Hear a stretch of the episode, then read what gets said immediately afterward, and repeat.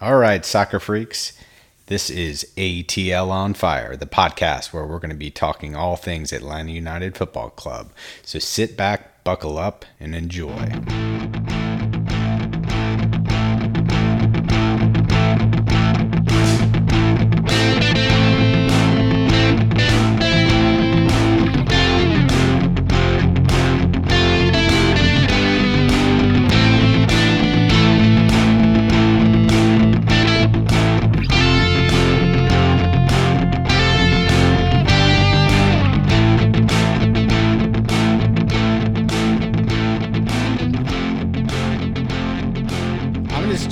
Into it a little bit about the game on Saturday, what's got me fired up. And um, it was pretty easy to get fired up because as I was relaxing with no kids, it was supposed to be an awesome Saturday of soccer.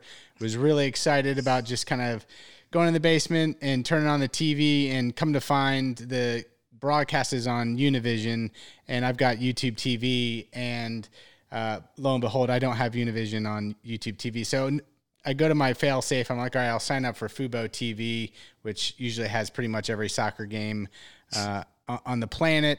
And I found the Spanish pack was like $29 a month. I'm like, all right, well, I'll get some ROI on that, even if I watch this game and maybe a few more.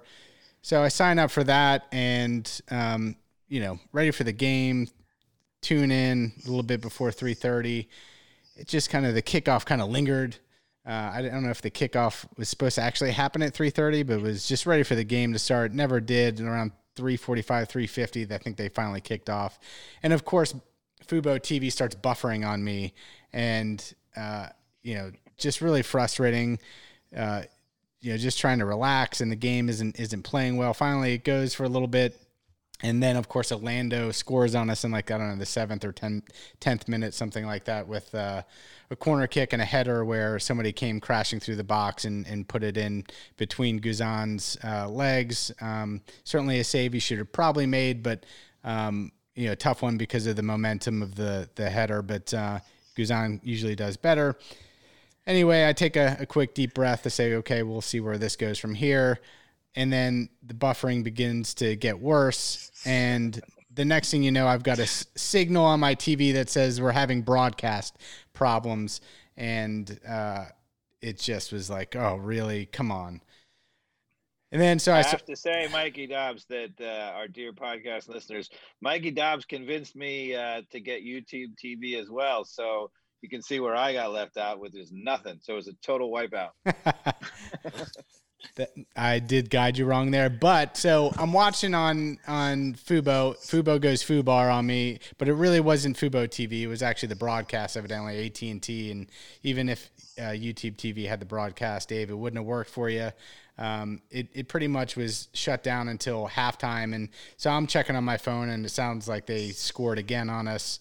Uh, at some point, it was two nothing, and so don't really know what's going on. Just trying to relax and, and have a beer and I think the game came on around halftime or something like that, and uh, seemed like we started to play a little bit better, but really not until the 60th minute when they finally put on Barco, and I think um, uh, Jurgen Damm was already on the field. Uh, he may have been subbed on at the same time. Cubo um, came on, and um, yeah, but it was a little too late, and you know the the other thing is like you know finally when we did get a decent goal off the Jurgen Damm cross, uh, PT for some inexplicable reason was in the backfield being uh, irresponsible with protecting the ball and just coughed it up. And you know even when, though we may have had a chance to you know stay undefeated against Orlando, uh, we got our first loss to Orlando, which just sucked. So uh, overall, just a really poor game. Uh, again, unmotivating, but more than anything, it was just a frustrating day of, of what I was hoping to be a relaxing soccer day. Dave, since you didn't Maybe get to watch the game, what, what were your thoughts? Maybe the soccer gods were trying to tell you something, Mikey Dobbs. When uh, when it started buffering, you may have uh, you just failed to take the hint. It's so true. I should have just gone and yeah, I should have just gone and relaxed with no kids somewhere. I don't know. Should have gone to the spa or something. So, Dave, um, I cracked open a bottle of wine myself here, but uh, do you have any any beverage you're drinking this evening? Yep, I'm drinking a uh, Rodney Strong Cabernet Sauvignon from California. It's very nice. Nice. I've got a Italian Palazzo del Torre, I guess. It's a Italian wine that uh, medium blend, kind of intense, but uh, it's good. And this might be a good time to introduce our guest, uh, Jeff Newberry, who is a very long time youth soccer coach and the former director of coaching at uh, DDY Soccer. And if I had to guess, is probably drinking a coffee. that is correct. I am rocking the Folgers 2020, um, gearing up for my my team's 10 o'clock fantasy draft for some reason. So that's fantasy football for everyone out there. But thank you guys for having me. Yeah. Yeah. Thanks for joining, Jeff. And Jeff and I um, have known each other probably, I don't know, maybe since middle school, Jeff, but, you know, certainly. Yeah. Um, you know, through grade school and high school, played soccer together in high school and uh, cross paths years later in the ADASL. And, um, you know, we were just talking about some tournaments like in Charleston that we played in. So uh, great to have a fellow Hornet on the, uh, on the show. Yeah, you got to let the big bee sting. That's right, man. So, Jeff, uh, just to, to learn a little bit more about about you and and soccer, uh, can you talk to the guests about your history with soccer, why you love the sport, how you got into it from a young age, and um, you know how it's influenced your life, and and particularly when Atlanta United got a team, you know, three years ago. How did you become a fan of Atlanta United, and what does it mean that we've got an MLS club? Yeah, I mean, um, as far as my history with the game, I'm pretty much like a lot of other people. Grow up in the youth system um, here in Georgia. Um, like you said, I went to Roswell High School. You know, spent a little bit of time overseas later on in life, and then um, have been coaching now. I'm going to date myself. It's probably going to date everybody on this call for I'm entering my 29th year of youth coaching, and um, that's awesome, man. Yeah, I started actually coaching at 14 years old. My club coach at the time actually kind of asked me if I'd work with him on his other team as a trainer. So I, I actually think that that was that moment I started to realize that uh, I was probably a better coach than a player. So of course, stubbornly, I didn't find that out till much longer in life. But um, you don't don't kid yourself. You're a good player too, man. Yeah, I sat behind you for a year, if you remember. so, um, for your audience, just so you know, uh, Mike actually is a year older than me, but uh, actually took you know, it took a lot of care for me when I was young and tried to get me to do the right things. Hopefully, I wasn't a, too much of an ass. I don't, you know, nah, it was a long a time ago. yeah, I had. I was very fortunate to have uh, a lot of people when I was young. Uh, you know, like Mike, and there was another guy named Chad. We both know that really yeah. looked after me, maybe do the isn't right it, Isn't it incredible though? Like some of the soccer yeah. talent that that we grew up with. Like, I mean, I feel like I was on the very low end of the spectrum, and you know, particularly if we had had some uh, some some better coaching at different levels. I think there was I certainly had some uh-huh. good coaches at different uh, points. Uh, Guerrero was a great coach, um, mm-hmm. you know, growing up, but it was few and far between that I think. Uh, and we'll talk a bit, little bit more about yeah. that in, in, the podcast. But keep keep going. Yeah, no, um, just really started to really realize that I actually um, after my playing days, kind of fell out of fell out of love with the game. To be honest with you. Hmm. Um, you know, I, I still to the day don't really watch. I watch Atlanta United, and I'll, I'll touch on that in a second. But I don't watch a lot of soccer. Um, I realized how much I actually love coaching and loved, you know, watching the young players develop, and sort of committed myself to to sort of following that line. Um, because I think that's where you know we start. And obviously, you mentioned we'll talk about that a little bit more in detail. But uh, I think from a simple thing of why I love the game is is it, you can't cheat it. I mean, yeah. there's no there's there's no running and hiding out there. Um, you know, and when I found out Atlanta United got a team, I was obviously like everyone else, man, I was stoked. You know, not just for the city, but um, especially for the city mainly because this is a we we tend to we tend to forget this is a hotbed of youth soccer. Georgia's top five state. Yeah, we produce an enormous amount of talent here. This is a a very diverse city, and it's a city capable of really really being supportive of which we've seen. Yeah. You know, we've seen what Atlanta United's done, and um, and I think they're as an organization, uh, I think we may be frustrated with wins and losses and decisions with players, but let's be very candid. This is a world class organization, unlike any other in the MLS um, by a landslide, I think. Yeah. Um, you know, and that's tough sometimes because they make decisions that are cold, you know, but that's, that's what they do. you know? Right. Yeah. Yeah, no, I, I can't agree more in terms of, uh, you know, the, the influence that having a team has on the youth is is really important. And I, you know, the first game I went to at Bobby Dodd, I think just going into the stadium and seeing all the young kids that really kind of clicked with me. Just seeing people with their family and their young kids, how much it actually meant to have a, a pro soccer team there. Yeah, and I think uh, I hope you know, hope your audience and you guys know how much Atlanta United actually before they launched, like before they officially, you know, before Bobby Dodd, before the Benz, before Miguel, they were in the community, really kind of engaging all of the youth soccer leaders, um, and they were trying to really. It was a very, very needed perspective, um, and they came in and they there was a sense that at the youth level they would be competition, but they really squashed that and. Um, you know now they there's uh, elaborate partnerships with clubs where there's uh, the they are really getting the feeders. You know the youth clubs are now feeding them and it, there's a badge of honor associated with it. And i think that's fantastic. That's the way you come in. They came in first class and um and i think that's a testament to carlos and darren Eales and and a lot of the so what was there. your your interaction being you know a prominent member of the uh, atlanta youth soccer scene what was your interaction with the club during those early days before the the professional product was on the field? Like did they reach out to you? Did you have conversations? Uh, they did. Um you know at the time if you remember dave i was on my my first retirement. Um been trying to walk away from this for a long time but uh um, keeps pulling me back in. And so they re-engaged me uh, at the club level. They spoke with the, my replacement. Um, and then they re-engaged me and I actually had the chance to sit down with Carlos two or three times. Um, and just talked about youth soccer in, in Georgia, talked about the players I've seen, talked about some of the players I coached and what we were think what they were thinking, what we were thinking as a club. Um, and really what they could do. That, that was the Carlos is one of the truly genuine great people. I mean, just my interactions with him have been fantastic. He's a he's a professional across the board in everything he does, and um, the way he really kind of uh, he talked about players was that holistic approach. That well, if it's right for us, it's right for them. It's right, but if it's not right for them, even if it's right for us, we're still going to make that decision for them, which I thought was a very positive approach. Um, so, you know, obviously we spent a lot of time talking about it, one player in particular, um, one of their initial homegrown signings. And um, did you have any advice for them, you know, just in general? I mean, not with regard to the single player, but overall? Yeah, I mean, my my advice to them was that, you know, listen, it's, youth soccer anywhere you go, and Georgia's no different. Is it's a snake pit. You know, we're all competing with each other. You know, right. the behind the scenes, we're all very friendly with each other. There's a great deal of respect amongst all the club leaders and coaches, but they're never going to say that to a person. you know, it's all behind the scenes. You know, um, and I told him that I said, don't don't don't get involved in that. I said, be independent, be a little bit different. And, and they brought in Tony Annan and Tony's a, a tremendous coach, tremendous uh, leader.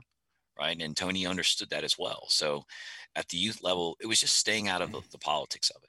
Right. Not so, taking a side. And, and they've done a fantastic job. And so for our listeners, is, is, is Tony Annan, if I'm not mistaken, he's the ATL United 2 coach now that Stephen Glass is the interim coach of the, the main team, right? Yeah, that's correct. He he's I don't I think he still runs the academy side for the youth. Um, I think he's probably doing double duty, but yeah, he's right. he and he's the right guy to step into that role. Um, obviously, he knows the players. He knows you know they work closely. The academy and I think A two are working very closely together. So uh, he's a yeah, and it's a you know the academy program sort of uh, and you well you see it right. You see the the young players are getting a lot of opportunities there. So I think that's what A2's for, you know, its purpose is. So how does the academy pro how do the academy programs work that funnel into Atlanta United 2s and and the program? So it's a little bit it's it's kind of an interesting question because covid kind of blew up a lot uh, youth soccer uh, not just in georgia but especially in georgia because we were it was coming here it's been um it's been a when we were growing up there was i don't know maybe 30 40 clubs. That's ballooned to in some cases 300 right? Yeah. Um, we're all on top of each other.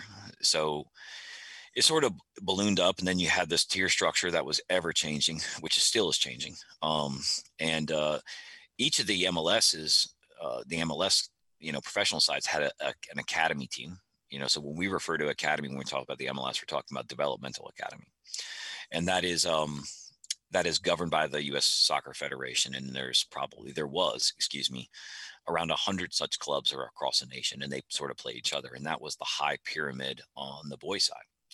That's since gone away. Um, part of that was COVID. Part of that was, you know, there depends on who you ask. Part of it was U.S. Soccer prepping for a lawsuit they were involved in. That's one theory. The reality is, I think it was more of a cost thing. It just wasn't cost effective. So each MLS academy is now sort of out there on their own, and you know, uh, every state's going to be different. So California, they probably play each other. Atlanta United being the the MLS program in the southeast. Um, you know, I think it's still figuring out how their how their academy teams, you know, U12 all the way up to U19 are going to be participating and what leagues are going to participate in. Some of them are in ECNL, which is a um, a, a, nationwide league. Some of them are, they formed their own league. So there's there's a lot in flux right now. COVID certainly kicked that into high gear. Um, yeah. So how it works um, with them independently is still in the air. But um, what's going on is a lot of the the youth clubs in this area um, are all sort of participating in, in feeding them players and they'll come out and recruit and um, you know they'll they'll they'll ask the coaches flat out do you have anybody that we should take a look at? And if you say yes you can send that player over on a on a monday night. You know there's yeah. no holding back there's no rules that prevent it. Um, and you know as a coach you know that is your goal as a youth coach is to is to get those players to atlanta united. Um, you know so, uh, so are they reaching out to just the top clubs? Are they reaching out to all 300 clubs? Like how, how does it work? Yeah i mean it's it's difficult and um you know i think the answer to that is is they're probably um taking a lot they probably have people out there that are really you know i'm eh, listen you call a big club that you know they they talk regularly right you know we have about five or six what i would say really large clubs in georgia and uh, they're talking you know the atlanta united folks are talking to those clubs on a regular basis. Now, littler clubs, some of the clubs in Savannah, you know, there's there's some reaching out that's probably going on on their behalf. Um, so, you know, I think um, that's a it's a challenge for Atlanta United um, to cover the geography of the state of Georgia. Right, that's not that's not an easy thing. I mean, obviously, it's a small example of a larger issue, but um, as you're talking, yeah. As you're talking about those, it is interesting though that you know when you and I were growing up, right? Like the holy grail was to play college soccer, basically, mm-hmm. right? And yeah. now there's a different path. So, uh, how do you, you know now that you're coaching? What do you see from kids in terms of like what they're talking about in terms of college soccer and the path to you know play for one of these USL teams or um, you know ultimately you know MLS or beyond? Yeah, and I think eh, it's funny because that conversation has shifted within the last two years. Um, the existence of Atlanta 2, which is I think is a a very very monumental movement for Atlanta. Um, there's not just the city, but the Atlanta United as an organization and U.S. Soccer, obviously. But let's say you know three years ago, um, four years ago, I guess we can go a little bit further. Playing for jumping from a, a, a youth academy team to um, an MLS program. It existed and it was there. I, I, actually was involved in a lot of those discussions with a player I coached, and that required that player to move, whether it was to Arizona uh, or to Philadelphia or to Dallas. Um, that conversation has changed now. Those players here don't have to leave. That's one. Um, the second part is is that now with Atlanta 2, the USL is a viable option. So a kid can choose, you know, if you're coming up through Atlanta United or you're coming up through a private club you know, you can go and try out for the USL side. Um, you can go to college, and in some, depending on the player, that that decision could be different. You know, you know, if you're offered a contract with A2 or even a homegrown, you know, some of the comp, some of the questions you need to ask yourself is how quickly are you going to get on the field with either, right? And is college the right path? Um, because you know you can get to you know Julian Gressel and Miguel Almiron had two different ways to the MLS, but they both arrived at the same time. You know, one went four years of college and the other went, uh, you know, Miguel's way. So, you know, I think it opens up the opportunities.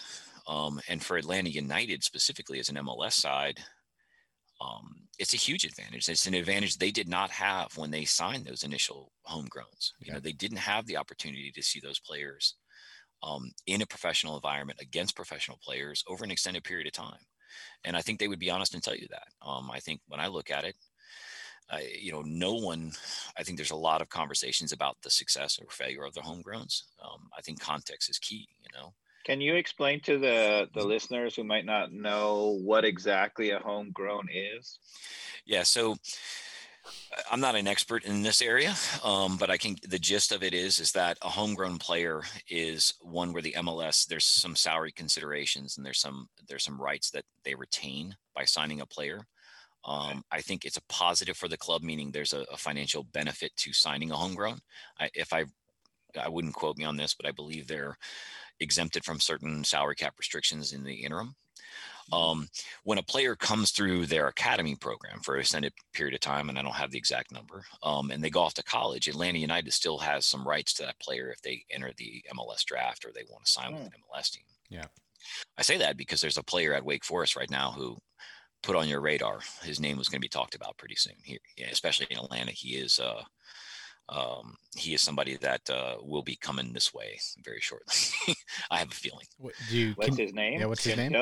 Uh, Machop Chol. He played for the he plays for Wake Forest now. Um, he's in uh, he's a standout there. Uh, fantastic player, big, six foot three, a central player, lengthy, talented. Um, was also he was on the same DA team, but he just chose the path of going to college, and it's been a great transition from him. A very intelligent kid. Um, so he's uh you know i think he's in his senior year now so we'll probably be hearing now atlanta united has some rights to him. I don't i don't know the exact particulars but he's a guy i you know i i, I always say you you'd be surprised he'll probably step on that field pretty soon. He's a good he's a fantastic player. So, so tell us a little bit about the experience with lagos for the for the listeners so lagos Kunga came through the ddy system from a very young age and jeff was his coach i think all the way through and he's now one of the homegrown players for Atlanta United, although he's currently on loan with uh, Phoenix in the USL. Yeah. So um, uh, obviously, yeah, Lagos he played ten years at DDY. Um, we were in a strange situation with him because um, I won't go into his uh, probably by far and away the most misunderstood player I've ever. I mean, pretty much everything I hear about him is usually wrong, exaggerated, or incorrect. Um, he is a, a very very unique player, and he um, so he came up through the DDY system, and then right before he was going to head off to a developmental academy, it was announced that Atlanta United was forming, was you know was was coming here, um, and that they were going to have an, a youth academy. So we sort of put the brakes on everything, and we said, okay, um, there's no point in going from one and then moving the next season. Let's just wait it out. And he joined the first um, U19 U18, U19, whatever the age group they used, um, DA team. And they were very successful. That team included uh, George, I think George Bello was playing on it, Machop, the player, Patrick, Andrew Carleton played up on that team. Um, very, very talented team. I think they went pretty far in the DA um, playoffs. I think George Campbell appeared on there as a is a very very talented. I feel team. like they won the, the DA that year. Uh, with Campbell, Andrew Carleton's did. Um, the group oh, Andrew him. Carleton did. Okay. So yeah, so in that, in that kind of pool of players was all the initial homegrowns. You saw, um, you know, you know, you saw George Bello, you saw Andrew Carleton, Chris Goslin, Patrick O'Connell, and Lagos, um, and they were all signed to different reasons. And the reason they were signed, so I think if I remember correctly, um, it was uh, Chris and Andrew who were signed first. And the reason was because there were some rules about how long you could be in a DA to qualify for homegrown status and things of the sort. And then the next three were George, Patrick, and Lagos, and they were the ones announced out of Bobby Dodd that day. Um, interesting with all with all those five players. Um, I think what what I look at is Atlanta United, how much they've matured as an organization because of those five players. Those five players were at a severe disadvantage to everyone else and Atlanta United was as well. You know, I, th- I just using Lagos as an example, and I actually jotted down the dates earlier just because I want to remind myself. He played his last DA game in 2017. Went off and played in the in the U20 World Cup. Played four games in I think it was London. Then he sat for almost nine months. Wow. Not a single game in between there because Atlanta 2 did not exist at the time. So he went from, you know, he he just trained for an entire year. So then, and that, and that, I think, you know, I look at it and I, it's something I shook my head about. And I think, um, I was really disappointed with the, the lack there, but there, what options were there? You know, he, he got loaned out for Charleston for a game, but there really wasn't much. And then Atlanta 2 comes in, and now you get to see Atlanta United can really bring those home, those young generation kids up to the, up to the, and see them in that environment. Yeah. And you're seeing it. You know, we see another DDY player, a former DDY player now, Caleb Wiley is doing great, and and Jackson Conway's doing great, and um, Josh Wolfson's doing great. You know, it's sort of so Atlanta United has really um, matured as a organization with Atlanta too, and now their youth players can get a lot of exposure. I just, you know, it's something. Um, and so Lagos obviously, you know, was training with the first team in the USL team, and um, then he moved over. You know, uh, I think it was what, 2019. They loaned him out to Memphis. Candidly, that was a horrible experience. Um, you know, uh, Memphis didn't have much of an identity. There was a, it's Tim Howard's group. You know, they're they're coming up. They're still learning. They they played on a baseball field. Um, you know, uh, Yeah. so um, so Lagos came back, and uh, uh, bef- you know, if you want to look at the timing of it, when Josef went down, Lagos got loaned. So Lagos was loaned out to Phoenix, which is a great, great opportunity, but a very tough one for Lagos because that's a team that's uh, very similar to Atlanta United. They're in win now mode. Yeah. And And, and yeah. to your point, like you know, these players all develop at a different timeline, and Mhm. minutes are what's so key. And so they've got to Yeah. be at a club or a position where they're getting some form of minutes to get those that experience. Um, and and so yeah, we're talking about that lag with Lagos before Atlanta United too.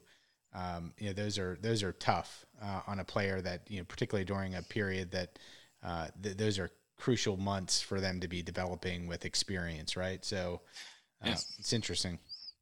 yeah, and I, you so know, how I- much yeah. yeah, how much say does Lagos have over the loans that he's been on? none. Does he get any say? No, and I mean, I think, um, you know, I think there's, you know, I'm going to take a 10,000 foot kind of armchair fantasy quarterback here.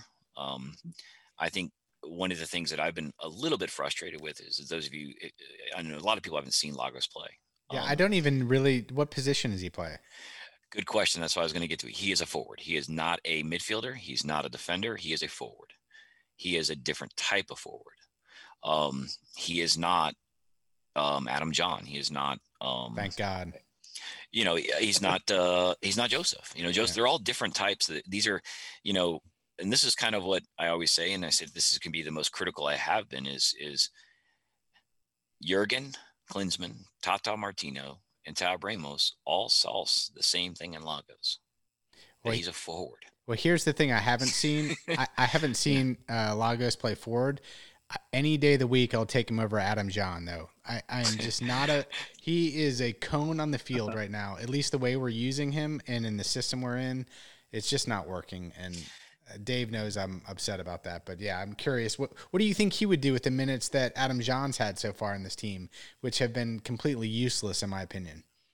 I, I think it would be I think what Lagos brings to the table once you sort of step back and look at um, his skill set, that if he's 25 yards uh, from goal, you know, the same fear that Miggy put in people when he was running at you, Lagos puts in you. Yeah. I mean, he's a scary dude 25 yards out from goal. And the problem is, is when he's receiving the ball 65 yards from goal, eh, you know, uh, he may make the run, he may not. Um, but I think if you look at it differently, Atlanta United is very similar to the Phoenix team that he plays on now. They want to whip those balls in and let the big guy go finish it. And while you're taking, you, so you look at Adam Jahn and you say, well, you know, Josef Martinez does that. Well, let me, let me, you know, just my, my take on Josef Martinez. He's probably one of the most gifted uh, finishing runners in the world Yeah. he sees he sees angles he sees lines he understands where the ball's going to be comparing him to Yeah. i mean you saw it with Kenwyne Jones when we originally had the first the first you put him in you, you think he's going to same result no there's a there's a difference to what josef does and it's it's all about the runs he makes and um so i think when you introducing lagos in there I, I don't know how he would fare but i think he would present a completely unique look. Um and he's but you have to embrace that that that's what he is. Well, I, I will And- take what you've described any day of the week, which is somebody who's running at somebody and trying to attack the goal, which uh, I haven't seen from anybody in the substitute position of Josef Martinez. Uh, I mean, I'm hopeful Adam or uh, Erick Cubo Torres will be able to do some of that, but um, yeah, I'm I'm really uh, not happy with what I'm seeing in the number nine position since Josef is gone. I think they they should have gotten more creative early on that, and I think they should have gone to the youth booth to to make that happen. So that's just my opinion. Yeah. So so so Mikey Dobbs and I look at Adam Jahn and we say, look, you know, I mean, his movement is non-existent. Like he's literally a cone until you get into the box, and then maybe when he's in the box, if you're pumping balls in, Yeah. he can go fight and battle with someone. So as you as a coach coaching, you know, Lagos, right? You know, I, I you know, I said on a previous podcast that Adam Jahn to me is the representative of bad American coaching, right? He he's big, he's got some talent, he can get in the box, but it seems like nobody's ever told him to move, right? And he doesn't know how to take up good spaces. He doesn't know how to make runs. He's literally useless until we get into the penalty area. So for you coaching a guy like Lagos, you know, and you were talking about 25 yards from goal, but you know, as the play is building, as he's a forward, how did you teach him, you know, to do more, to move, to to help the team? So he was gifted in that area. I mean, Lagos is very he's very cerebral with his game. He understands um, he understands the moment as well as anybody. Um, so uh, Lagos would tuck in a lot, um, depending on the game. He understood when it was time to sort of pull back.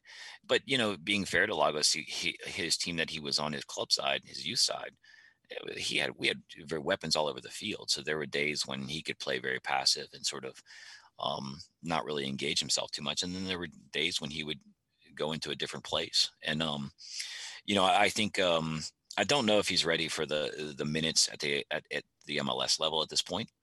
Um, but I think you know it's tough because we won't find that out until until it happens. And I think I, I candidly I think he will be on the Benz field soon. He just may be wearing a different jersey. You mentioned another player uh, was George Campbell, and he's Mm. is he a left back or a s- s- central central back? I mean, I was I was Yeah. relatively um, happy with what I saw from the minutes. Um, I think it was earlier this year. He got some time on the field.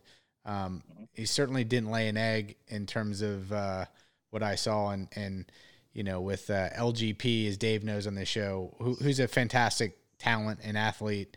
Um, I was optimistic at least with what I saw, but uh, tell me if you know anything about him. So George, yeah, George is a bright young talent. Um, you know, he's a guy just like you know, just like a lot of these young players. He just needs minutes. Um, I actually initially, be honest with you, when um, when uh, LGP moved on, I actually thought that was a, a move part in parcel to put George Campbell in. And I think George Campbell and Miles Robinson, you know, appear to be the future of your your center back line. Yeah. I'd love to see them in, but again, that goes back to that win win now mentality. Is that you know Atlanta United is not going to go on a wing and a prayer. They're gonna they're gonna go in and find somebody to step in, and they're going to expect George to sort of beat that player out. And that player, obviously, we found out was Meza, right? Yeah. And um, Who I who You know, I so- personally love. I love Meza. He's um, I think he brings so much experience to the team. He, we needed that Parkhurst type of presence on the field. Mm-hmm. Um, in, in my opinion, I just I've only seen a little bit of him. I mean, he hasn't been here very long, but he just seems like a cool customer in my opinion. Mhm, yeah, I haven't been very impressed with Meza, to Really? be honest. Hmm. I, I feel like, you know, he's you know a little bit older, doesn't have quite the quickness, which is fine for you know a cerebral player. But I haven't been that impressed with his reading of the game. I feel like he's been, you know, I mean, an example of this is in the first MLS's back game when we turned the ball over, and he was the only guy in the center of the back and and he didn't have a clue that the guy um, made a run straight through the middle and they found him for basically a breakaway and for a guy who's you know 29 30 years old whatever he is who's played in mexico for years the fact that he never looked around to recognize that run that wasn't his guy but you know you got to recognize that and read it and and, and make Yeah. that play But I think you just called it out. I think you know that's partially the problem of Atlanta United being exposed. Is you pointed out it's not his guy, and and maybe he should have figured something out given his experience. But I've seen that too much with Atlanta United, where there's just not the right shape to where that shouldn't be the situation where um, we don't have have somebody covering back. Um, and that is one critique I have on George Bello from what I've watched. He seems threatening going forward.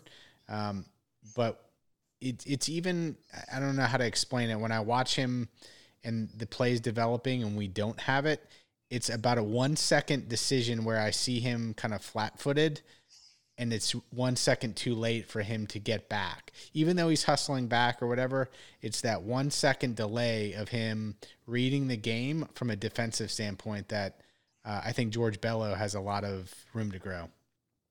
And I'm going to add something to that and throw it back to Jeff, which is so Atlanta United too has has had Bello, they've had Campbell, they've had Goslin.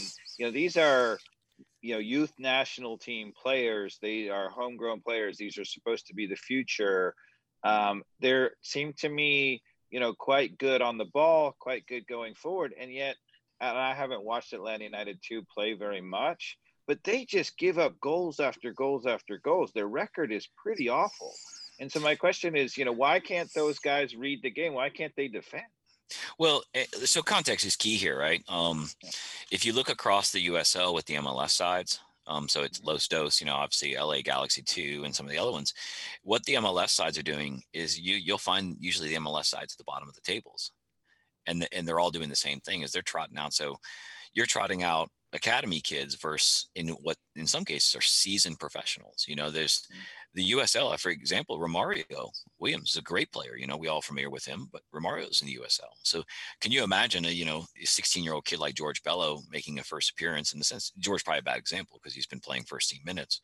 But think about these young kids coming into that USL environment and their first exposure is going up against Romario Williams, who's played in World Cup qualifying games, who's played in the MLS. You know, I mean, these are, they're, you know, 28 year old guys with, you know, 100, 200 appearances in the MLS running up against these, what are basically high school kids right? Mm-hmm. So, you know, I think that's what the MLS sides are doing now. That so they're they're really treating it as a developmental um, environment as opposed. To doesn't to, that say that though, if those guys can't stop a Romario Williams or whatever, that they're nowhere close to stepping into the full side? Uh, it, it, you know, uh, so the analogy I would use is is that you know if you make your decision on let's say you we all go out to you know Truist Field and we get into the batting cage and you know the three of us go three for 10 hitting 90 mile an hour fastballs. So that mean we're ready to get one on the on the mound? No right? I mean it's sort of uh, a it, you know it, it, takes a lot of time for those kids to develop. And and i think mikey touched on it earlier. It's like just you know we're talking about meza and his and and this kind of backline movement. Is yeah. think about these young kids trying to learn the mm-hmm. game beyond going up against people who've been doing it for a decade at the professional level yeah. and you know, it, that's the kind of thing where, you know, you have to get the minutes. There's no there's no training for that. There's no standing in the batting cage swinging at them, right? You're going to have to get out there when the crowd is yelling and when people are are moving, and you're playing against guys um, who know what they're doing. So bringing it back to Atlanta United, you know, I feel like our our back line, and I think Dave agreed on this. Like we've got a lot of talent in our back line uh, when when we're healthy, right? I don't know that we have depth.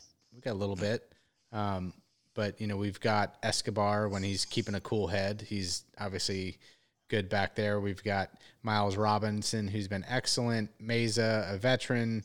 Um, uh, Walkes, who's okay. You know, I mean, he came from, uh, you know, a League One team in in England um, and struggled to get minutes there. So I mean, just putting that in context, right? I mean that that is important to know. Like I mean, if we're gonna lean on Walkes, like that's where he's his pedigree is coming from. Um, I think that George Bello could be uh, excellent because he's such an athlete. If he was trained a l- little bit more defensively, I don't know. I mean, he's certainly a, a, a winger. Um, and and I wouldn't want to restrain his attacking. But I don't know. What are your thoughts there about maybe George Bello kind of shoring up more defensively? Like Lennon is more defensive minded on the opposite side of the field, and Bello seems to be, you know, pushing up more naturally just based on his strengths. Yeah, I mean, my first instinct would be to sort of ask Bello, you know, one thing is to ask Bello what his role is. Like, what yeah. what is he supposed to be doing? Because I could imagine what we're seeing is what Tata would reinforce. Yeah. Um, I would imagine Stephen Glass is probably uh, probably trying to give the players much more freedom. Whether DeBoer was asking that, I would find that hard to believe. So, I think part of it is, you know, what are what are we asking him to do as a player, you know, as a eh, so and I think they needed to find that. You know, it was very easy when Tata. We all knew what was going on. There wasn't any secret to what was happening, right? Um, with DeBoer, I, I was a little bit confused on the role of the left back. So, if our thought process is that we want them really attacking and stretching the width of the field, which I am a big fan of, well, then that's going to expose Meza and, and Miles to a yeah. lot of pickup, right? And that should be expected. So, um, one of the things I, I do wonder is how critical we can be of them given their time together, which is what seven games in a sense, with a gap, with a COVID gap, right? Right. right. So, you know, it's sort of a. It, not only that, we're in the uh, we're in a kind of a dead area with uh, the coaching area. I mean, Stephen is a placeholder, I would imagine. As, as nice a guy and as quality as he is, I don't know if he's the guy, right? Yep. One it's, of the things that surprised me, you know, going back to that role, I would have said exactly the same. What is his role? You know, we talked about it on a previous podcast that um, Atlanta United will play, you know, um, Robinson will win the ball. He'll play it out wide to, you know, Lennon or something, whatever. And Bello's sprinting 40 yards up on the opposite side of the field, you know, and and then he just stands there right? And we have no chance of using him there. Um, he doesn't necessarily keep going and make a run fully, whatever. He just ran 40 yards up the field, exposed us defensively, didn't help us one iota offensively. And then when we lose the ball, he runs back. You know, I described it as Mikey Dobbs to Mikey Dobbs last, I think last week in a podcast. Let's do some wind sprints. You might as well take your left back and say, look, every time we go up the right side, I want you to step off the field and run wind sprints right? I don't really understand. I mean, obviously he's being told to do that. I can't imagine that he would just run up the field for no reason. But I feel like there's no, you know, you said that there's a lot of, um, you know, giving the players some attacking freedom.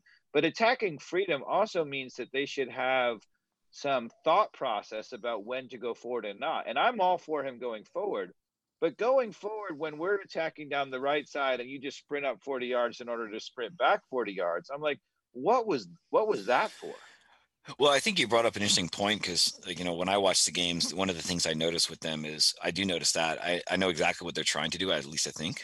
I, I think they're trying to create that space in the middle to break that line because they're struggling with that. It's been a since Darlington left. To be honest with you, I think it's been the most noticeable change with Atlanta United that they're not that transition from that backline swinging possession to breaking the line in the middle of the field to get into the final third, it's been very dodgy at best. Um, you find that's why you find Pity dropping into the arc each time to try to receive the ball, which is not where we want him doing it. So in theory, you would push these wingers high, but like you mentioned, when they turn over, we're we're wildly exposed. Well, you know, to me, I call that the lack of Darlington Nagbe. You know, Darlington didn't turn the ball over, so you had that pulse of the team that kept it right, and you could break those lines a little quicker. And I watch Atlanta United play, eh, I actually think they should pull their possession back, right? Pull their possession back inside 10 feet above the, the top of the box, right? So now George isn't, you know, the outside wings aren't 15 yards over midfield. Now they're 15 yards before midfield. Start your break there, open up more space, right? And that I will create Jahn, that'll open it up for Jahn because what Adam Jahn is, is the guy that you want to whip the ball in, right? Well, you got the right guy. Brooks Lennon's the right guy for that. Um, he can, you know, he's a very good young player. Um, I watched him play. He was in the, he was on the same World Cup roster as Lagos. He's a great little player, but you're not going to get that if you can't break those lines. Right. And I think that's where I look at that. You know, as much as I love Larentowicz, I love Remedi. Remedi is your hitter. He's not your distributor, right? That's the guy. Remedi cleans right. up the mess, right? Right. So you have to find that true kind of what I call the pulse of the team, the guy that keeps everybody, and that was Darlington. I mean, honestly, it was. It's always been Darlington.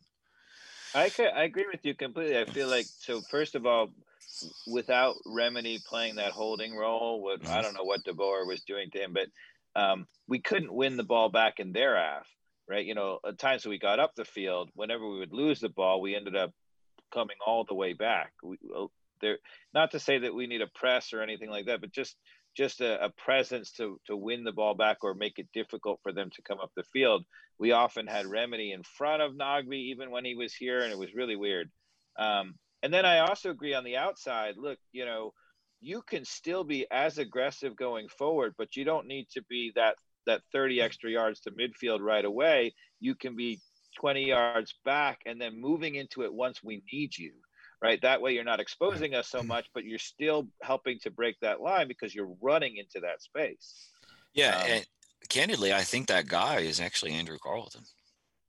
Yeah. I mean, he's young and he's he's going to take a few years for him to develop into that sort of pulse, but the guy he's a gifted he's a gifted playmaker he understands the pass and i say the pass is being the most underrated thing that's one thing Pity does extremely well right he can he he's his passes on a mid-range to long are spectacular you know and andrew understands that so, um yeah i was gonna say know, I, I, was gonna say i agree with you i think andrew like from from what i like, there's a lot of things i'll knock on andrew for as as a lot of people do on social media, but in mm-hmm. terms of his talent and being able to knock the ball around, like it's it's pretty impressive. Like at his age, he is a true talent. Um, but in terms of like the playmaker right now for Atlanta United, that I just feel like we're missing is Barco on the field. Mm-hmm. Um, to to me, I mean he's he's a completely different player than Nagbe. But he's the heartbeat of the team, and unfortunately, Pity Martinez is feeling he's got to carry that role, which he's clearly um, not designed for. I mean, he, you know, you, you, you see where his talents is and where it's just like misfiring almost, even in the game against Orlando. I mean, you know, at the last minute, like the shot he took that went off the crossbar, um, the two goals he had in the last game. I mean, he's got all, a lot of qualities, but what he doesn't is he doesn't have, he's not a number 10. I mean, I guess is what I'm saying. Like he's not Barco can take control of the center of the field, move it around. Uh, where I do think Pity needs a, a different type of role and how he's going to help support the attack going forward. I think the thing that, that that Jeff was saying previously about Lagos, you know, 25 yards from goal, he's he makes you you know really nervous. Yeah. Um, Pity when he's in that advanced role, whether it be passing a ball or even running in a gap, you know, running at a player makes you nervous. Yeah, he does. But, you know, 65 yards from goal, you know, and sometimes he's a little maybe too adventurous. Yes. You know, we well, need the we, bridge. We sure as hell saw that against the, you know, yeah, against I, the Orlando team where he's way too adventurous on the opposite side of the field. And exactly, Barco has the quality, in my opinion, to be more of a box to box player than Pity. Um, he, I think he's safer with the ball. He knows how to use his small, being a small person myself, like he knows how to use his mm-hmm. size to his advantage. And I think he's gotten better at that and understanding how the the MLS MLS refs ref getting fouled because he does get dinged up a bit because um, he's what he's probably like five five. Um, yeah, he's not a big guy at all. not a, not a, not a big guy, but I think I've been impressed with him kind of adapting to the MLS refereeing and and yeah, he's get he gets fouled pretty good sometimes. Um, and yeah, sometimes he knows when to. I think he's learned how to um, fool the referee when it's right, and also sometimes he just gets fouled. Uh, I don't know. It's long winded, but yeah, I mean, I, I like Pity as a player. He's, he's actually one of my favorites. But one of the things, the criticism of I would last is he pisses away more plays than I can imagine. Yeah, where he just, you know, and, and there's you know moments of, of sheer brilliance. I think I candidly, I don't think he's Batman. I think he's Robin. Mm-hmm. And I think without Batman, Robin's going to struggle. And yeah, you know, I think he's better when Josef's on the field for the lone reason is is that he doesn't have to. Yeah. Um, but it, Pity carrying a team, he's the wrong guy. He's not that. He's not that guy. Correct. Yeah. Couldn't agree more. Um, do we want to do trivia or do we want to do something more serious, Dave, in terms of uh, kind of the state of U.S. soccer. And I know Jeff's time may be limited. I want to be, be cognizant with your, your time because yeah. really appreciate you being on the, the podcast. No, it's been fun. Um, it doesn't matter, Jeff. Do you want to do trivia? I would like to talk to Jeff about a little bit more about um, youth soccer and the development of players. Um, but it's up to you, Mikey Dobbs. We can do trivia first. Yeah, no, I think we, we hold off on trivia, and, and since Jeff has so much knowledge to bring to our lack of knowledge podcast, I think we we take advantage of it. Um, yeah, so I, I think you know I'd love to get your take, kind of going back to where we started the podcast in terms of your passion in uh, coaching youth soccer, um, MLS being really core to uh, a, structure that can now trickle down into youth soccer in the United States. can you talk a little bit about where you see the state of, of youth soccer and what we need to be as a um, a nation to really compete at the highest level? Now that we've got a great league, um, we obviously started it a little late in 1994. Um, where where do you see things from from your lens with these young kids? So I think I think the first thing is is that it's it's it's moving in the right direction at a much better pace than probably most of us would imagine. I think taking uh, the disappointment of not qualifying for the last World Cup aside, right? There was a number of factors that went into that outside of of everything else. I don't think that diminishes where we're at. I don't think it changes our our timetable. I think U.S. soccer is faced with three fundamental challenges that aren't going anywhere. Um, the first is, um, and I was one of the great conversations I had with Jurgen when he, uh, when I first got a chance to meet him, was he spoke at lengths about the geography, and that is a very, very big, big issue that we don't play, we don't pay as much attention to. That the United States is a massive geographical location, and it's unique to the United States. Like we Correct. really haven't, other countries haven't have to deal with it. Yeah, and then when you start to really peel back that onion, right? So one of the things I was thinking about today was, well, okay, you know, is there a reason why players come from Florida, Texas, Georgia, and California? Well, yeah. Well, our our weather dictates that we can play year round, or we don't have a lot of the the issues, you know, with field space and some other things that other places do. Um, you know, use use Minnesota, Wisconsin, places like up in the north where they may have what 250 some odd 300 soccer fields across the across the state. Well we all know that halfway through the year that's going to get shut down. So those kids are playing indoors. I guarantee you there's not 300 some odd indoor facilities. So you know there's some there's some issues there that are that are extend beyond just what we think. Um, then we also have to discussing the geography we have to also understand that we have to be able to cover that from a, a player development standpoint right? So there's 3 million to put this into context, in the 70s, right, 1975 ish, right, there's 100,000 kids playing youth soccer in America. Wrap your mind around that, right? There's 3 million plus now. And, and they're actually pretty geographically even, right? There's the three or four regions in this country, they're actually pretty geographically even. So, this concept we you know this one thing we always hear and this these kind of silly concepts we talk about was how does a nation of 350 million people you know, not win a World Cup. Well, okay, then when did China and India win? Right? It's beyond. There's other issues going on, right? And we try to. So, so part of that, and it kind of talks what I was talking about with the USL was, we've got to find the infrastructure in the professional game to really provide consistent opportunities to young players to play at the professional level without sort of the end all be all at the MLS, right? You know, the MLS is is not is the recipient of the development. They're not the stage of development, right? They are and they aren't, right? The the, the Christian Pulisic of the world is as rare as little LeBron James, right? Let's be honest, right? The kids jumping from high school to the pros are rare in every sport across the thing. It's like not even a percentile.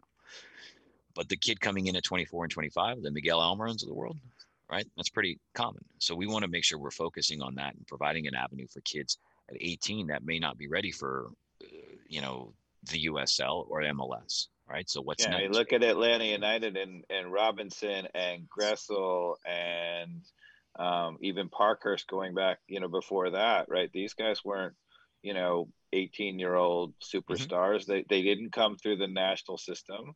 They, they played in college, they played, you know, wherever, yeah. and then they came later. Yeah, so I think it, once you have the professional, the inter, the interconnected professional infrastructure, that's the key. We have right now we have 150 professional teams in the United States, but they're not interconnected. They're they're leagues you probably don't even know exist, right? So if you look at the English Premier League, right, using as a England as an example, right, you have a pyramid, right? They're all connected. There's a promotion relegation system. Now, while we're not there yet, right, you've got to have some interconnection, and then you have to have the youth club surrounding, right? So in theory you know, you, I, I use the example of Major League Baseball with the way the Atlanta Braves are set up.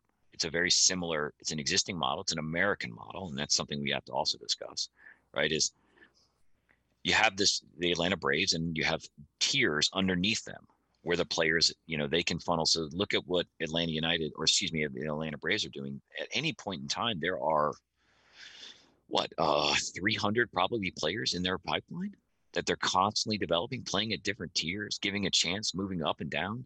That's fantastic, right? And then, but that takes uh, that takes me to my next point is we have to have patience, right? Because we're not there yet, right? The MLS is is growing as a league. It's grown, in, you know, exponentially the last few years.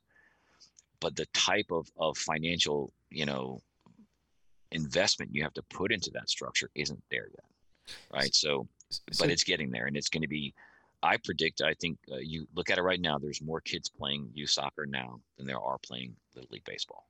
So Jeff, Period. one of the things everyone talks about is promotion and relegation, and why why can't that happen with MLS? And and part of the reason is the way that MLS works, which is the ownership is one mm-hmm. know, conglomerate. It's MLS, right? MLS owns every team, and they own the license and the contract with every player. So it's a very different system in the U.S. here in terms of our league, but um, and I guess that does translate down to the USL in in some teams. But my harebrained idea is if we were to start promotion and relegation, what what is your thought? This is this is some an idea that I had. Why don't we start it with the USL down into the youth leagues below in each state um, to to some degree? Like start it there, and then try to figure out how the MLS rolls into that at some point into into the future. Do you think that that's uh, off base, or do you think there's any concept to that? I think there's more of a concept from the USL level, from a like a League One, League Two. I think because the problem ha- you have is is and I think that should be the ultimate goal is across the board promotion and relegation. The the issue is is that I don't think as a infrastructure and as a nation with the infrastructure we have, it is feasible. So just using a simple, not right now. Yeah. Um, use the example of uh, Inter Miami, right? They're an expansion franchise, so they're going to build. You know, they're going to make a what two hundred million dollar investment in a stadium and then drop down to the USL and play in high school stadiums it's not practical, right? You know, that doesn't make sense. Well, you it's could not... imagine the same thing for Atlanta United. So year two, yeah. we win the title, and let's say we, you know, we fall further from Grayson, we end up, you know, in a relegation battle this year, which with an interim manager and whatever is not unfathomable. Could you imagine if um, we were relegated and you know what Arthur Blank and our team in the Mercedes Benz would do? What would we draw as a relegated team? Yeah, I mean, and I'm not even really convinced. I, I like to Mike's what Mike said. I think it would work at the USL level. I don't think there's a really issue there. Um, because I think the teams who are ready to make the jump, like Phoenix FC is a uh, Phoenix Rising is a team where Lagos is that's that's going to make the jump to the MLS at some point. They're you know they're trying to get a franchise. It's all in the works now. So for them, it, it they're not gonna they're they're gonna have the investment where they're probably never to risk relegation, right? But I'm not even entirely convinced that we should have a relegation promotion. I think we we say that, and I, it kind of goes to my other point is that we sort of we have to get out of the uh, what England does or what um, what every other country does because we're, we're completely different cultures. And you know, looking at, for example, just saying Liverpool, right? Well, they only have a 125 year head start on us. so it's like we have to kind of step back a little bit and say, come on, you know, I believe that the MLS will be the world's premier league in 20 years by a landslide, and I don't think it'll be close. But it's not there yet. Um, uh, once the economics are there, once the once MLS teams can stand on their own financially, right? Because remember they don't now. They're all kind of it's a giant pool, right? Um, once I think they get to that point, uh, I think the floodgates are going to open, and you won't be getting the Messi at 38 years old. You'll get the Messi at 17 years old. Yeah, and so Atlanta United has the youngest roster of any MLS team right now. Um, and you know, I like I, how, I like how they have continued to stay the course of focusing on young talent, whether that's homegrown or bringing in you know these South American players that are on the younger side of this the spectrum. Even if it's a Pity Martinez who's what twenty six, um, it's it's not a retiree. No, and that's, I wanted I to talk cool. Yeah, yeah. I wanted to talk a little bit about something we haven't talked about, which is even a step down, right? So we're talking about the mm-hmm. jump of the Lagoses and Development Academy to MLS, but so the players who, you know, literally from, you know, rec, you know, you know, three year old, five year old soccer going to 13, 14 year old, whatever, when you say that they're serious.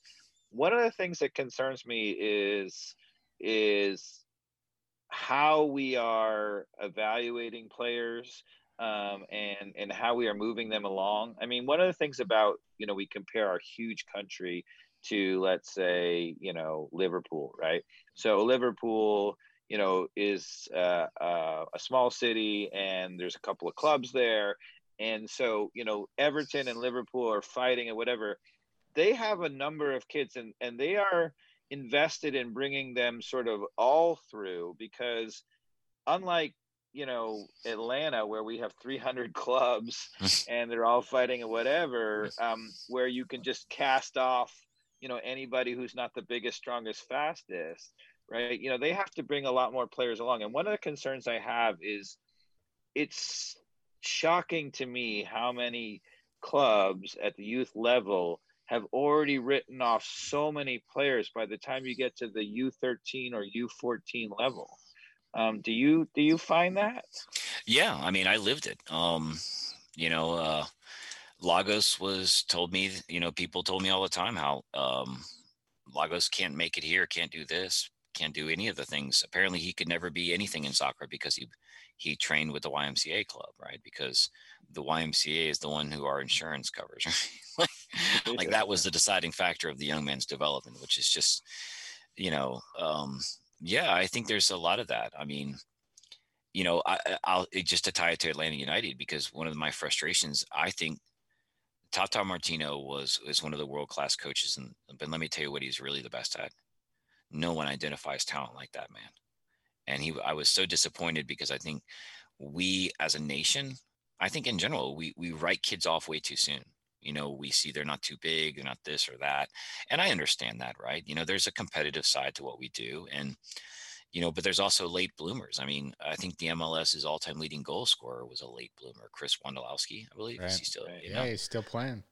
Yeah still i mean these are kids yeah it's like you know there is no rhyme or reason to this right? And we all want to we all want to pretend there is but there isn't you know? Um, at the end of the day these kids really control their own destiny and what can happen to a kid between i mean i remember uh, you know my i'm going to hold my quotes up but my youth coach at 12 telling me i should play football because that was what i would be good at. You know i mean it, eh, it, there's a lot of that that goes on i think um, but that's part and parcel with coaches i think the evolution of coaches you know in, when we were growing up i think there probably candidly was 12 to 15 elite level coaches in georgia i mean being very honest you know, Mikey mentioned earlier, a gentleman that we know as Guerrero, he was a parent, right? But he had a lot of equity in the game. He understood it. You're looking at that number now, and you're, you know, there's probably a thousand elite level coaches in Georgia, and um, they're, you know, we all we all say every every coach will tell you that they're the best, right? But the reality of it is, is there's a lot of really really great coaches. I see them every day. I'm I'm always impressed with what I see out there, and how far it's come. And I think the more you get those coaches kind of moving forward. I think, and the more we have of them, the more that you're going to get those players that aren't get cast aside for bigger, stronger, faster, right? See, um, I'm going to disagree a little bit. Like, I'm sometimes really disappointed. We have these these great clubs with these tremendous players, and sometimes we play against them, and I'm like, that's not a a well coached side. Like, like I didn't see that they not just that they didn't play well as a team, but that I didn't feel like the kinds of things I heard from the coaches were were developing players or or, or, or making them better. Um, it's better than it was. Uh, okay, so it's better than it was. Yeah. Yeah, I'll give you a great uh, example. Um, there's a gentleman I had a I had a good chance to meet him when I was in California a little bit. Uh, he runs a club called the Fullerton Rangers, right? Very successful club. Um, and uh, I don't know if he still does this, but he told me that he only has one team in every age group. Period boys, girls. That's it, just one. And his rationale was these this guy's won like multiple national championships at the youth level, wildly successful, professionals all over the place, right? And he says, Well, I only have one elite level coach. Why would I form a team with a secondary coach? I thought that was a very I mean, this guy, this guy was flexing because this guy could have five, six thousand players, but no, he's got, you know, a thousand. But he says, I know every one of those people is being coached by an expert. But the funny thing, to, to disagree with, with you, Dave. Yeah. yeah, but to disagree with it, the funny thing is, is that yeah. he can say that now because there's that many uh, high level coaches out there to pick from. Before, yeah. when we were growing up, that wasn't the case. I mean, I didn't oh, get, sure. I didn't get my first real soccer coach till I was 14 years old. You know, and I'm, you know, professional in every way, you know, and, and Mike will probably tell you, you know, eh, they just weren't there. Yeah. I mean, our, our high school coach at Roswell was a Latin teacher. He had never seen a soccer game in his life and he's trying to call timeouts. Literally his first couple games, yes. he's doing like a time. I, am not kidding. Like that was what was happening. And I, I walked off the field. I thought it was legit. yeah. I was like, all right. Hey, so I was like high school rules. I didn't know. Right. but, uh, yeah, but I think I mean, great. You know, I, I'm always impressed with it, and I also think you know somebody like me who kind of uh, didn't really have coaching till later in life. I look at it and I say to you the other day, you know, I look at how much better your son is going to be or your daughter is going to be how much more knowledgeable it will be. You know i yeah. i use the analogy of my dad you you watch a falcons game my dad he's calling out blitz packages and where the a gaps are right? And that's just that's that's just typical household american knowledge right? You know? Right. Well that soccer is not that way right? So but now it's becoming that way. So like yeah you're sitting in, you know, my, I sometimes I sit in the, when I watch the lane, I sit in the stands and I hear this guy behind me screaming, switch it, switch it. And I have no idea why he's doing that. Right. But 10 years from now, that guy won't be saying that. Right. That guy will be saying, yeah, cause he's going to be, li- he's going to be listening to me uh, in, in, front of him. Uh, yeah. Cause I've got my own opinions as Dave knows in our section. I'm not quiet. Well, so, so your yeah. point actually may just destroy my, my other point, which is to say that, um, you know, the, when you're talking about the limited number of really fantastic coaches, um, the the thing that I that that strikes me is that we have so much competition. We have all these fantastic teams starting from such a young age, right? You know, mm-hmm. at the U12 level, we have you know national championships and we have developmental academy and we have you know ecnl and one of the things that does is it puts a um, to put a fine point on it, like it puts a competitive edge from such an early age, and it forces clubs and coaches and you know to to have a little bit of a win now mentality as opposed to um, you know developing. I almost you know at some level I feel like if we could get rid of ODP and we could get rid of developmental academy and get rid of all of that stuff until a little bit later we would force people to develop players for longer. Now, that being said, I think you destroy that argument because you say, well, if the coaches aren't good enough, then maybe you're leaving them with a coach who's not so good for too long. Well, it, yeah, and it's hard. I mean, I would say that not to not to play devil's advocate, I would say it feels good to say what you said, right? It feels good to agree with it. Where I would go on the other side is I would say but we're sending these kids are we're asking these kids whether they're 14 15 16 17 right to walk into an environment where if they're a professional right? I mean i'll be very honest but this is going to sound harsh when i say this but when lagos signed when we were riding back from arthur blank's office i looked him in the eye and i just said listen i want you to understand something. You're nothing more than a piece of meat to them. Remember that. And that's a hard thing for an 18 year old kid to hear but we're sending these kids into these environments where they are going to be they're looked at as a commodity right so yeah, I don't want to say that that justifies the way we act at the youth level at times with that overly competitive, but we need to instill in them that sort of dogfight because one of the things as as a as a country is that youth soccer tends to be a very affluent sport, right? Where you know, trust me, the path that Josef Martinez took to Atlanta United and and Larentowicz took is vastly different, right? One was playing for food on his table, the other was playing for his his father, right, or his mom, yeah. right? And that tends to be the case with almost every U.S. sport, maybe basketball aside. Um, the the talent that comes through, uh, it's a pay to play kind of model. Um, yeah, yeah. Yeah, and I mean, you look at it and you think of, I mean, can you imagine how competitive it is to be on the English national team or the Argentine national team, and what those kids are going through at the youth level? It's it's tough to, you know, it's it's an interesting thing. It's a, it's an answer I don't have, David. I mean, I know I agree but, with, but soccer is such a, you know, there's certain sports um, that are a little bit more, in my opinion, raw athleticism, and maybe it's easier to have that competition, whatever. Soccer is a little bit more of a nuanced game. It's a game where you know a five foot whatever Messi can be the best player in the world, um, and that there are players, you know, uh, N'Golo Kanté, you know, who can read the game, can become the Premier League Player of the Year, where he's a skinny little dude, right? Um, mm-hmm. You know, and my feeling is what I'm worried about. So, you know, I, I don't know about the path of a guy like that, but um, do you think N'Golo Kanté would be the guy who's picked by the best young Atlanta clubs and uh, the best, you know, clubs in, a, in youth soccer in Atlanta and would be, you know, candidate for a homegrown player? I mean, it's hard to say, you know, I mean, uh, I see somebody, somebody will always find him, right? You know, I mean, yeah. they found Lagos, you know, it wasn't hard, you know, um, but I think we need to be looking for those players, and it's sort of um, you know we need to take a lot of pride in finding them when we do right? And i think that's a positive but no i don't know.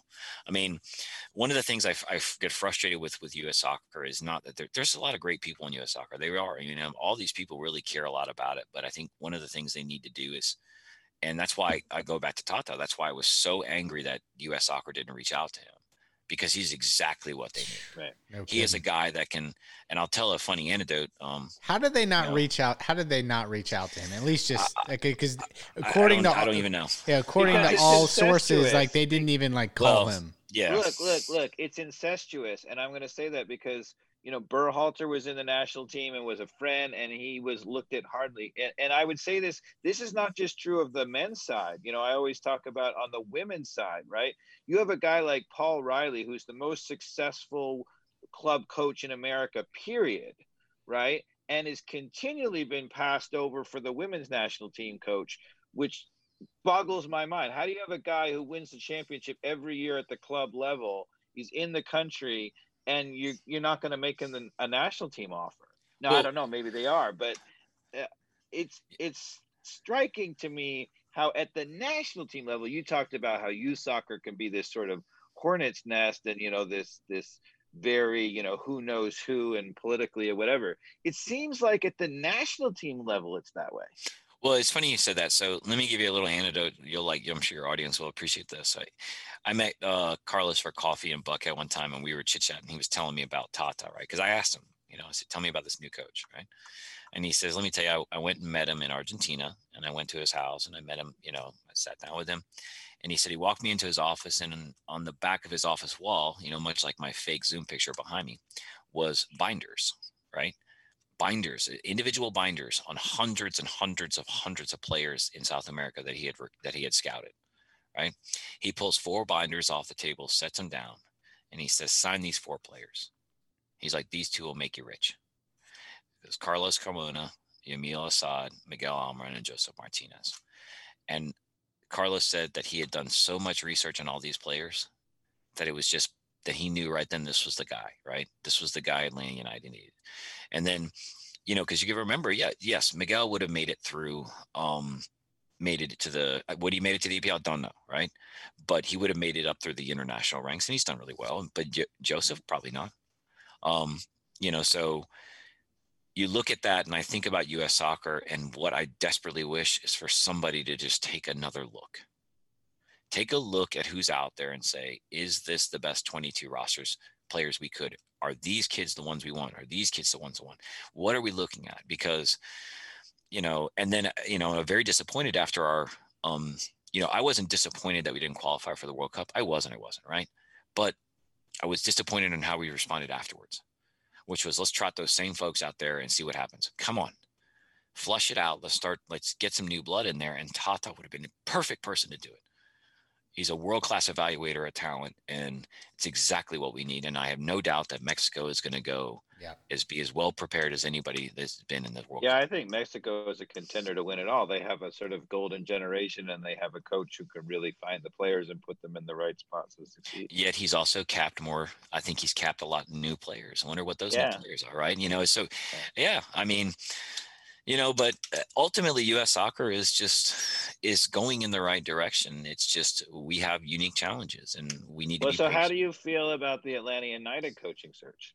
Like how should they be going about the, the new coaching search? Obviously tata was a phenomenal opportunity. He had an international reputation. He called he coached barcelona but um, he coached argentina but um, you know, and also was that kind of a coach who could evaluate all the players. But how do you find one of the things that strikes me is is you know coaching wise, you know, you say the coaching has gotten so much better in the U.S. right? Um, surely there's some American coaches who are good enough to warrant a shot, you know, at coaching an MLS side, don't you think? Um, yes. However, I think um, if we did that, so let me let me kind of rewind and probably my answer may be a little bit long winded, but uh, I, am going to say something that probably shock your audience, probably shock both of you. Frank DeBoer is a fantastic coach, and he coaches winning a brand of soccer. The problem is, you gave him the wrong players, right? And you expected him to coach them in a Dutch style that's been wildly successful, that he was wildly successful. In. So I saw that too, though, in terms of the disconnect between what you would expect from Frank DeBoer as a coach, which I was giving him the benefit of the doubt as understanding what he wanted from his system, but then you're seeing the players brought in that don't fit that equation. So what was the disconnect? but yeah, why, and, why and, didn't why didn't he change the system though? Well, okay, so, so, I get that, that that his system didn't work for those players. That was so painfully obvious, and I would agree with you a million percent. But why didn't he change the system? Because Tata, he's not going to. Came you know? in with the system. You know, when no. Tata came in, he didn't yes. have the players, and he just adjusted the system to make it work. Yeah, and I think the difference is is that um, you know if you really step back and you look at Atlanta United and you look at Tata and what they were and what Frank De Boer wanted, there wasn't a lot. There wasn't is they weren't as dissimilar as it may appear, right? Tata was a very possession based team, and they would counter on you. If you look at how Atlanta United scored goals on with Tata, there was moments of long stretches of sort of uh, swinging side to side possession, waiting and waiting, and then you would see breaks, right? Yeah. Breakout. You can still remember Miggy sprinting up the field, right? So we had some outlier what, games where it was full full gas on. But, yes, but yeah, in general, like it's easy to forget those games where there was a lot of side to side Simpson episode type of moments. Yeah, and then so then you take you take what DeBoer style is, which is very similar. It's kind of a hybrid of of um, you know the the Germans, you know, a little bit more uh, counterattack based, but heavy Dutch possession, right? And then take that and add the the other Dutch uh, trait, which is this high intensity defensive pressure, right? That I think was the big disconnect because that is not generally a South American trait, right? Uh, South American teams are high counterattack. They're not um, packed in defensive kind of organized teams. It's not how the South American game is. So when you introduce that kind of style, and then on top of that, you have these strange signings like a guy, he's a good player like Jack Mulraney. Where does Jack Mulraney fit into this team? Or where does, um, you know, Adam Jahn fit in this sense? Or where does Manuel Castro? The, you know, it's like they're kind of there, but they're not. And then you look at, you know, obviously losing yeah. Gressel, which is, yeah. is, an issue. But, yeah. but, you know, Brooks Lennon, Brooks Lennon, and Julian Gressel are almost a like to like comparison. But when you lost, then you got a guy like so you have these guys like Jack Mulraney and Emerson Hyndman is a great player too, I think. But how do they all fit together when there's so many different styles? Yet you have you have a group of players on that team that was sort of uh, is ready to play one way, a small, very small group that can play another way and then you're bringing in players that are conflicting with both of them. So it was a very confusing time. Um, but to answer the long-winded, to answer your question, I, I don't think bringing in if you're going to bring in an American coach, then you surrender in the sense of you surrender for the future. Atlanta United is not going to do that. Um, they're not. They are trying to win every single year, and I think, um, I think we'll see that, right? So they'll. I think they'll go out to South America and they'll find a coach that suits their um, their style, and I think that's the style that you know they're probably ready to play. Um, but I whoever I was comes, pushing, yeah. I was pushing it outside the box. I, I was pushing them to get Paul Riley, who, as a women's coach, is a phenomenal coach, and people forget that before he was the women's coach and one of the most successful women's coach, he was a coach in the A League before the MLS existed, and he won the A League title every single year. Um, he coached men, you know, um, I think it, he's actually originally English. Um, he's from Liverpool and came up through their youth system. But um, I thought, as an outside the box, the guy who's been in the United States for forever, you know, since he was 20 something years old. Um, and uh, you know clearly can coach. Coach is a coach. One one thing going back to Jeff in terms of of kind of saying Frank DeBoer's coaching is is is quality. I think it is under the right environment, and that environment yes. is in Holland because yes, it is. That's and and yeah, and, and, and the reason the reason is is because his communication style and and Jeff, as you know, as a coach, being able to communicate to each player individually. And, and Tata was not fluent in English, but he had the right body language, the right like you could just tell. Like you don't have to be an expert in that. Even if Frank knows the game and knows how to coach it, it was clear that his cultural style of coaching fit Dutch culture and and everything. Because you know, I, I you know grew up with TJ Boot. His family's Dutch. Yes. I, I kind of understand the the culture, and I feel like yeah, he he knew how to communicate to those types of players in, in, youth. So his style wasn't that different. His just ability to connect with, particularly you know a lot of a lot of Argentinian players, um, w- was the challenge there that uh, didn't come off right. No, I couldn't agree more. I mean, it's a, you know, it, it, it, was a bad fit from the start. I am curious how those negotiations went. I do like to me, I see it as a, as a great fit for a club but really, you know, is a startup. Like you're starting from scratch. He would be a great guy to, to sort of help build that club up. But stepping into an environment where you have a team wildly successful, yeah. and then your your solution to that problem is let's change the let's change it. Really? Yeah. Yeah. That's like it's like in the middle of the Patriots Super Bowl run. Somebody's like, "Hey, I got an idea. Let's fire Belichick and get a new system." Right? I mean, come on. Right. You know, and that's what we basically did. And um, he was a name. I mean, he is a big name when he was hired. That, but um, you're you know you're right. It's it's you give him. He's in in Holland. he's going to be very successful. Yeah. so you're saying, Jeff, that you're not putting your name in the hat for Atlanta United? I told you, man. I don't like soccer. I only like I I, I candidly I, I when it comes to soccer I, I have two big things that I love to do. I love to watch Lagos play. I still get so much joy in it. Um, I scream at the screen. My, I scream at him, but I love watching that young man play, and I I I think no player deserves a, a better life than him. And I love coaching my boys. I enjoy watching every minute of it. They disappointed me this weekend, and I wanted to kill them, but I still love watching them play. They make uh, they don't lose very often, Mike, when they they lost this weekend. Oh, I'm very, sorry, man. Well, yeah, it's, it's disappointing. Yeah, you know, Dave, and Dave and I have have eh, have uh, talked a bit. I I've uh, I've had the itch to kind of get into coaching myself. I'm a little scared of the parent communication protocols that you guys must deal with. But um, I, am not. We don't need to go into that. But yeah, um, let's not I, go into that. I certainly. Oh, it's not a big deal. it, it really, honestly, you know, I actually think it's you know, have I had difficult parents over the years? Yeah, but I don't remember. I mean, I'm you know, I've had so many great, you know, I think it's been more of a way more positive experience than I can ever imagine. Yeah. You know. Yeah, I, am I'm, I'm definitely jealous of you guys being able to coach soccer. I truly am because um, you know a few summers I, I did um, Ralph Lundy soccer camp um, as as a coach player uh, for for Ralph at College of Charleston, and those were some of the best summers that I mean truly I can remember. I mean just being around kids and watching them just enjoy the game is is pretty rewarding. I mean it's uh, it's pretty awesome to to see that. So um, I need to figure out a way back into uh, getting into coaching and uh, been been playing around with the idea during the pandemic here to do some sort of training in the uh, Avondale Estates area. I don't know. yeah, I mean, and I have to I have to thank Jeff because Jeff was one of the people who allowed me to get back into coaching or pulled me back into coaching. So thank you, Jeff. Well, I'm a scary judge of talent, man. I surround myself with winning coaches. It makes me look good.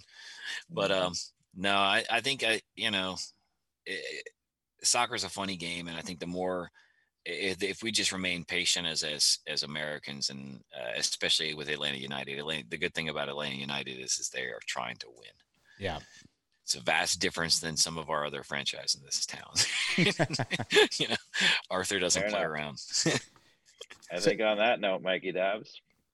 So on uh, on on the note of time here, Jeff, how you doing? On, how you doing on time? Do you, have, it sound like you may have to join a fantasy draft or something? I, I gotta. Yeah, I'm a little bit late. I hope I haven't picked yet, but uh, yeah, I gotta let you guys go. Yeah. yeah hey, hey Jeff, I just want to say thank you very much. Um, it was awesome you having ha- awesome having you on the show. Hopefully, we can have you in person here in the fire uh, in the basement here for a little bit more relaxing show with less audio video trouble to kick things off. And um, really appreciate your insights. It was great to see. It's probably been 25 years since we've talked this much. And uh, yeah, I know, I know. I talk to David all the time, more than I yeah. want to. Well, Dave, Dave's a huge fan of yours. I can tell you that. Um, uh, Likewise, David. For your audience, David is one of those elite level coaches I talk about. That's why I always lobby for him because if something happens to me, he's going to be taking over one of my teams. So. well, thank you. One of them. and thanks for coming to appear on the yeah, podcast. Thank you guys. We thank really you guys.